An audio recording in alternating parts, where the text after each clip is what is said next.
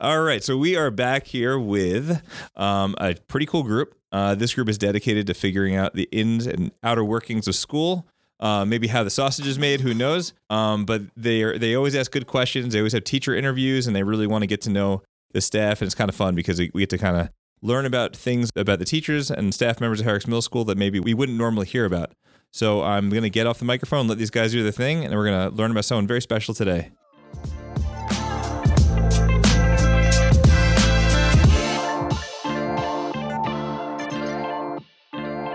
Welcome to Behind the Blue, where we interview teachers and learn more about them. I'm Jawwad and my co-host Danny. Hello and welcome, Mr. McConaghy. We're really excited about making this podcast. Thank you so much for being here to record our third ever episode. So, hi.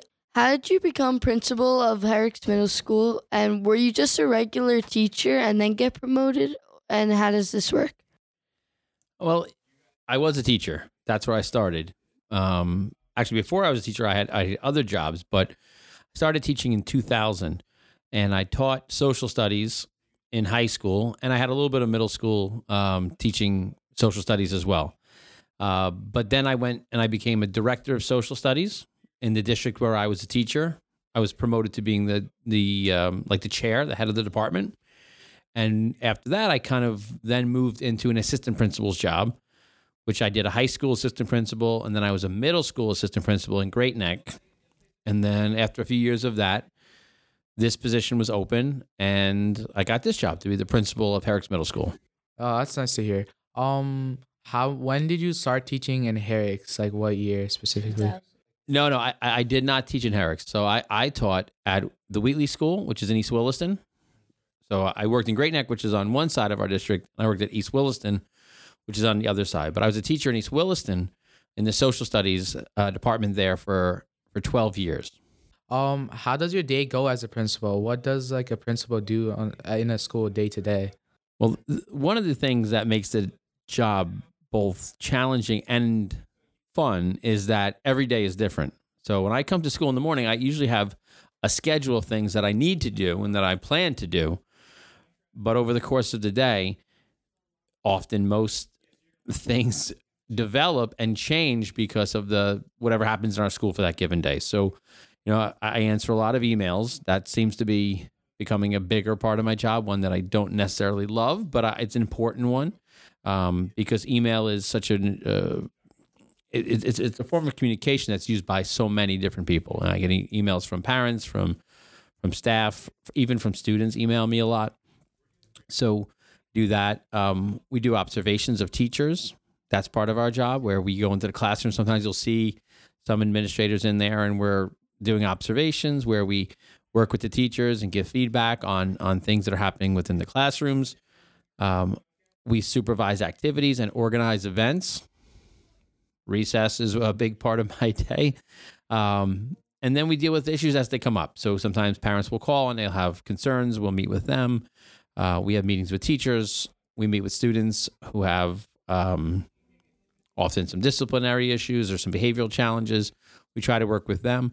So it's it's a day that is never predictable, and usually um, it's not the same as the day before. We know back when COVID hit, the whole school had to be closed down. How hard was it managing to make everything from pencil and paper to digital? It was pretty tough because it's something first of all we'd never done before. Nobody had ever done it before, and we never expected that we would have to do what we did. Um, that was that was challenging. The other part of it was that at the time, like you just mentioned, we did not have Chromebooks for all our students. So even if I go back to you know what was that uh, really March of 2020, not all of our teachers use Google Classroom. And it's so hard to imagine now because right now everyone has a Google Classroom. But in, in 2020, many of our teachers did, but not all. It wasn't required, and a lot of teachers still use different kind of things.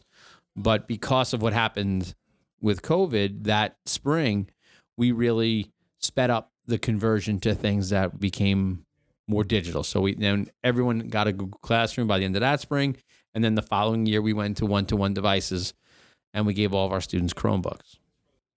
You know, um, I remember coming into sixth grade for the first time. it was a drastic difference because first off, we're going to a whole new school in the first place, and second, we have this weird like hybrid system, and um, yeah, it was definitely like a time of, of change. I wasn't used to like going into like Chromebooks, going like taking my Chromebook home, coming back and stuff. So yeah, it was definitely a learning experience for me. How has things changed since COVID? Like, what have you learned from COVID? What changes has there been since then? Well, I think it, it was a gradual process because you're right. You know, I think about your grade. You guys never finished fifth grade, never had your proper elementary school graduation. Uh, and then you came here, and some kids did the year at home, some kids did the every other day thing. And then last year, we started the year with masks, and then we finished the year. You know, we, we, we kind of transitioned out of the masks by the end of the school year. So this is really the only year that you've had in middle school that wasn't directly affected by some of the COVID things, you know, keeping everyone separated and, and so forth. I mean, I'm happy that we're going back to the things the way we used to do it in many ways, where we don't have to restrict who who goes where or how many kids sit at a table with one another, or you know, we can't have kids partner up in classrooms because that's the stuff that makes school fun. And you know, for two years we were keeping kids separated at lunch.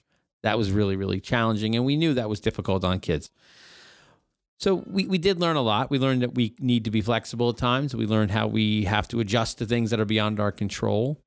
Um, we learned a lot about empowering students, um, giving students a lot more choice. But really, those were the big changes.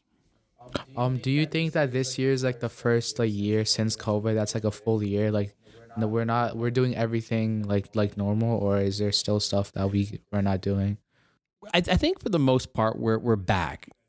But the change is the difference. I th- I feel this year is that we're we're a little bit scarred from some of the things that we did. So we're still trying. Although the structures are back to where they once were, what we're dealing with are a lot of the behaviors have been influenced by what happened in the last three years. So a lot of our students feel um, behave differently because of the things they've experienced. So it's although we don't have separation, we don't have masks, we don't have some of the things we needed during COVID.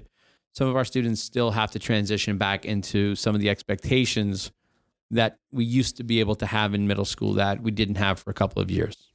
Um, I was wondering because I know we have one field trip this year as our end of the year field trip. Do you think next year or the years more like are we gonna have more field trips or how is it gonna go? I, that's our hope.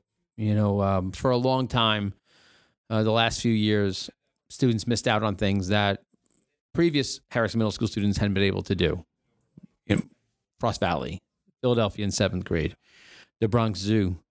So this year, we were able to bring back some of those things. We brought back the Bronx Zoo. Frost Valley, we still hope that we can bring that back um, in the near future. We were not able to do it this year, unfortunately.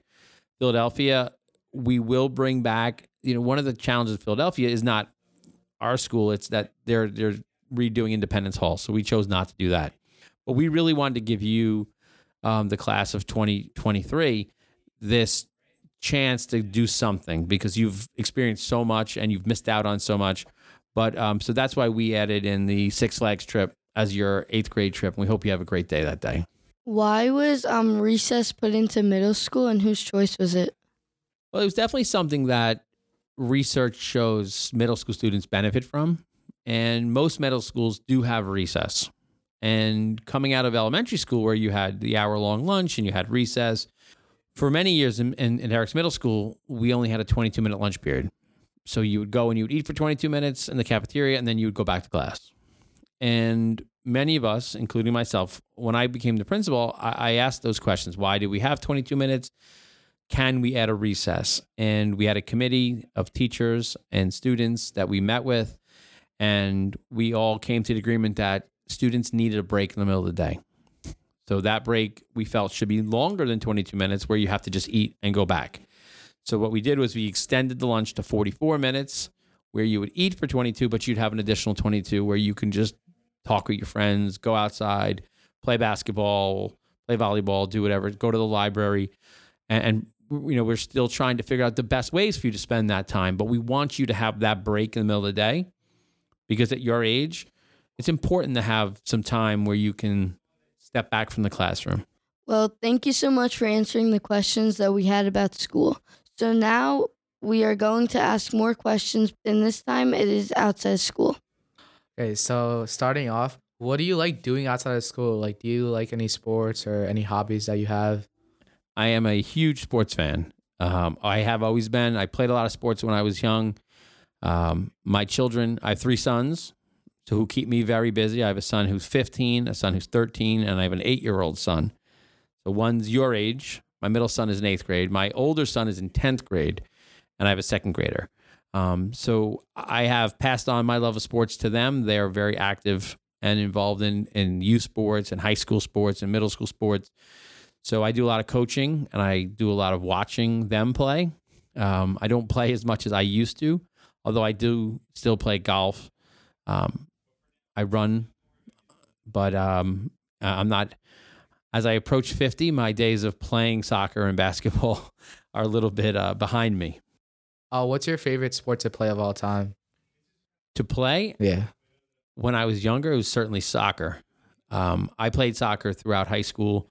Played club soccer in college, um, and and I loved playing soccer. It was my favorite thing to do as a kid. Um, I love basketball too. I was more successful in soccer. My height limited me in basketball after a certain point, but I always enjoyed playing basketball as well. What things do you like to eat? Um, yeah, what things do you like to eat? it's a great question because if you knew me, you would know that I like to eat a lot. Um, I am a big eater. Um, you know, my friends and and here, uh, you know, Miss Horton and Mr. Hubbard, we often joke about my appetite. So I I, I like my, my favorite things to eat are unfortunately things that are unhealthy. Uh, I love pizza. I love um, Mexican food. I love cheeseburgers, and I have a very strong affinity for cookies and ice cream. And I do love one thing in our school that I absolutely love are the vanilla frosted donuts in the cafeteria. Oh yeah, yeah, that's really good. They're quite delicious. I used to have them like in sixth grade, seventh grade a lot, but I had to like tone it down because I knew those weren't for me. I agree. Yeah. My wife often asks me, how, how, "Did you eat a donut today?" So I tell her, I try to stick to one one donut a week. Yeah. Okay. Um. So I know you already answered this. So this was our question. Do you have any kids?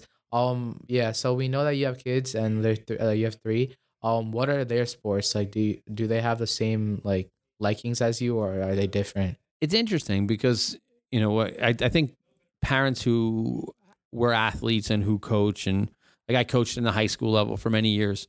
Um, we kind of pass on our passions to our kids. So my two older sons both play soccer and basketball, which were the two sports that not only did I that I played, but also that I coached at the high school level. Um, they also both run track and they play golf. So my two older sons are very similar in the fact that they play the same sports. They play soccer, basketball, track, and they play golf. My younger son, who's in second grade, we're seeing he likes some different types of things. He he likes um, he doesn't seem to like soccer as much as my other sons, but he likes baseball more. He also likes basketball, and he likes uh, flag football and deck hockey. So, you know, you expose children to to different things, and you see which ones they like. But it's funny how my my third son seems to be a little bit different in terms of his passions as compared to my older two. Um. So this is our last question for the day. But do you have like a year specifically in wh- while you were in Herricks that was your favorite year of all time? I think every year is is great in its own way. Um, you know, my fir- this is my fifth year, so you know I have to say, being year number five, you figure more things out and you become more comfortable. Year one was exciting because it was new and I was at a new school. There's a lot to figure out, a lot of people to meet, um, and that was a challenging year because anytime you're new, you have to sort of figure things out. The second year was was a good one because we started to you know figure things out and, and and make some changes that would we felt would help the school but then covid hit. So the third year i think was probably one of the hardest because that was the every other day and we just couldn't do the things that we wanted to do. Um but you know every year every year has its own challenges but its own exciting things as well. So i have enjoyed this year. I know the eighth grade is a wonderful group. So I, I have enjoyed being with you guys for the last three years, and uh, I know you you've gone through this crazy journey with us. So it's um we're gonna miss you when you go. Well, thank you so much for making time to have this interview with us. It was really interesting talking about uh, like things about like your kids and what you like to do and how their school runs and stuff like that. And it was nice knowing more about you. Thank you. It, it's good to spend some time learning about you guys as well. I know you don't get this enough, so I'm going to say it. We appreciate all the things you do for us. There's so much you have to go through, but you still come back every day to make this school a better place. We greatly appreciate it. Thank you guys. I really appreciate that you you saying that. Anyways, that's the end of the episode. We hope that you enjoyed this podcast and have learned something new today. Stay tuned for the next episode of our podcast where we bring another teacher or staff and interview them and get to know about them more. Bye and have a good day. Thank you so much.